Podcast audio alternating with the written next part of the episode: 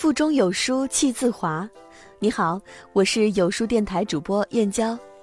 今天要分享的文章是：奶茶正在毁掉中国三代人。如果喜欢这篇文章，不妨在文末点个赞哦。你还在给孩子喝奶茶吗？或许你自己就很爱喝奶茶。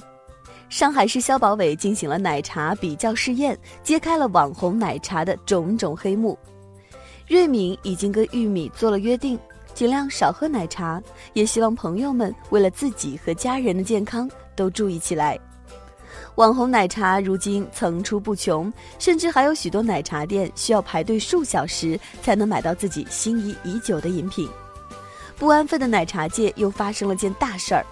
上海市消保委发布了奶茶比较试验情况通报，揭开了网红奶茶界的种种黑幕。被测评的奶茶店包括了你常喝的喜茶、黄茶、贡茶、一点点、COCO、快乐柠檬等等。此次检查，在上海二十七家奶茶铺中，共购买了五十一件奶茶样品。选择的规则主要是询问并购买每家店铺中最畅销的一种奶茶。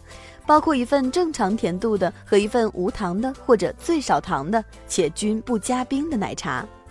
五十一件样品中含奶盖的奶茶有六件，宣称无糖的奶茶有二十件，价格从七元至三十二元不等。基本涵盖了市场上主流限制奶茶品牌的畅销商品。试验人员委托营养食品质检站对奶茶中的糖分、脂肪、反式脂肪酸、咖啡因等进行了检测，真相令人大吃一惊。真相一：普遍含有大量咖啡因，含量超标数倍，却从来不提醒。你有没有试过喝了杯奶茶，晚上怎么也睡不着觉？看看以下表格，你会恍然大悟。检测发现，五十一件样品的咖啡因含量平均高达每升两百七十毫克，最高的更是达到了每升八百二十八毫克。有四件样品每杯的咖啡因含量高于三百毫克，最高的一杯含量高达四百二十八毫克。我们来对比一下，结论会更加的明显。一杯美式咖啡中杯的咖啡因含量只有一百零八毫克，一罐红牛饮料当中的咖啡因含量仅为五十毫克。也就是说，部分奶茶的咖啡因含量高到可怕，最高的一杯，一杯奶茶等于四杯咖啡，等于八罐红牛。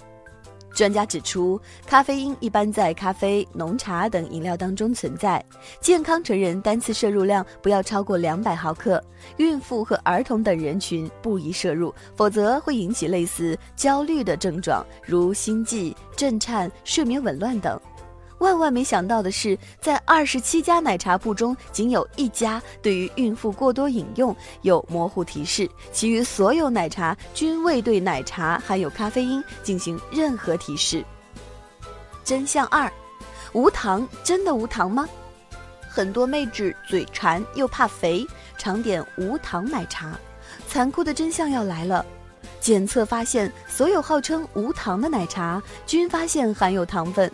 在二十七件正常甜度奶茶中，含糖量介于每杯十一克到六十二克之间，平均含糖量为每杯三十四克。整杯含糖量最高的人在茶在丝袜奶茶，含糖量为六十二克，一杯奶茶等于十四块方糖。其他超过五十克的还有卡旺卡冰全套奶茶、乐乐茶、福冈抹茶。远远超过《中国居民膳食指南》二零一六中规定的每天糖的摄入量不超过五十克，最好控制在二十五克以下的建议。本次比较试验购买了二十四件宣称为少糖、低糖、去糖或无糖的奶茶，而无糖也不代表真正没有糖分。二十件宣称无糖的样品，竟全都有糖分测出，平均含糖量是每一百毫升两点四克，最低的也有一百毫升一点二克。其中，乐乐茶、福冈抹茶无糖，希望先生希望纯奶茶无糖，卡旺卡冰全套奶茶无糖，喜茶鲜奶静冈抹茶无糖等品牌的四件无糖产品。含糖量在每一百毫升五克到每一百毫升三点三克之间，比某些正常甜度样品的含糖量都高。虽然国家对限制饮品的无糖饮料没有现行标准，但参照预包装饮料 GB 二八零五零杠二零幺幺预包装食品营养标签通则，无糖饮料含糖量应小于等于每一百毫升零点五克，二十件样品都不符合。真相三：没有牛奶，只有奶精。在对蛋白质的一项检测中，有十九件样品的蛋白质含量明显偏低；对反式脂肪酸一项检测中，又显示明显过高。先来科普一下，什么是反式脂肪酸？反式脂肪酸被誉为餐桌上的定时炸弹，主要来源是部分氢化处理的植物油。部分氢化油具有耐高温、不易变质、存放久的优点，在蛋糕、饼干、速冻披萨饼、薯条、爆米花等食品中使用比较普遍。过多摄入反式脂肪酸，可使血液胆固醇增高，从而增加心血管疾病发生的风险。结果检测发现，一杯奶茶就超过三天的量了，也就是说，原料是不健康的。蛋白质偏低和反式脂肪酸含量偏高的问题尤其突出。对此，专家分析认为，这两项指标失衡，说明商家可能并没有用真材实料，牛奶的原料上很可能用了奶精之类的代替。对此，消保委提醒商家应对原材料严格把关，了解加工工艺的效果，标明奶茶的成分含量及不适用人群。真相四：奶盖脂肪含量严重超标。脂肪是奶制品中常见的成分，能带来良好的风味与口感，但过量的脂肪摄入会引发肥胖。调查显示，近六成的消费者经常会选择有奶盖的奶茶。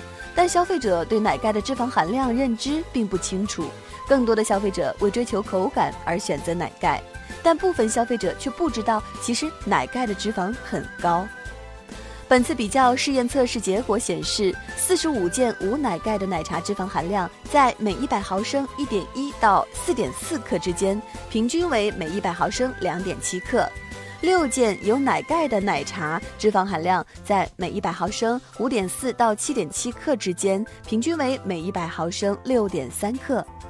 脂肪含量最多的一杯奶茶可提供四十一克的脂肪，超过成人每日推荐摄入脂肪量的三分之二，而成人每日推荐摄入的脂肪小于六十克。看完脂肪含量，再来看热量。不同食物所含能量，即通常所说的食物热量，是通过对食物中碳水化合物、蛋白质、脂肪、水分、灰分、膳食纤维等参数的检测计算得出不同。过多能量的摄入会引起代谢障碍，从而导致肥胖。本次比较试验测试结果显示，五十一件样品提供的能量在每杯五百一十到两千七百八十千焦之间。平均为每杯一千两百零九千焦，按照成人每日推荐摄入八千四百千焦能量计算，能量最高的一杯奶茶可提供全天所需能量的三分之一。具体的测试名单自己看吧，只能帮你到这里喽。最后提醒大家，茶叶中的咖啡因含量为百分之二到百分之四，高于咖啡豆中的咖啡因含量百分之一。奶茶受原料种类和限制工艺的影响，咖啡因含量可能会很高。儿童、孕妇、高血压或心脏病患者等特殊人群尤其应避免过量饮用。第二，奶盖虽然会提升奶茶的口感，但由于其脂肪含量较高，对于需要控制体重、追求健康的消费者应适当饮用。要健康的小伙伴们，还是不要抱着侥幸心理喝无糖的奶茶了，乖乖喝白开水吧。在这个碎片化的时代，你有多久没读完一本书了？经常读书的女人一眼就能从人群中分辨出来。有书共读推出女人一生必读的十本书，每一本都是经典，值得反复阅读。长按识别下方二维码，立即免费领取。好了，这就是今天跟大家分享的文章，不知你是否有所感悟呢？欢迎在留言区抒发自己的感想，别忘了在文末点赞哦。我是燕娇，下次见。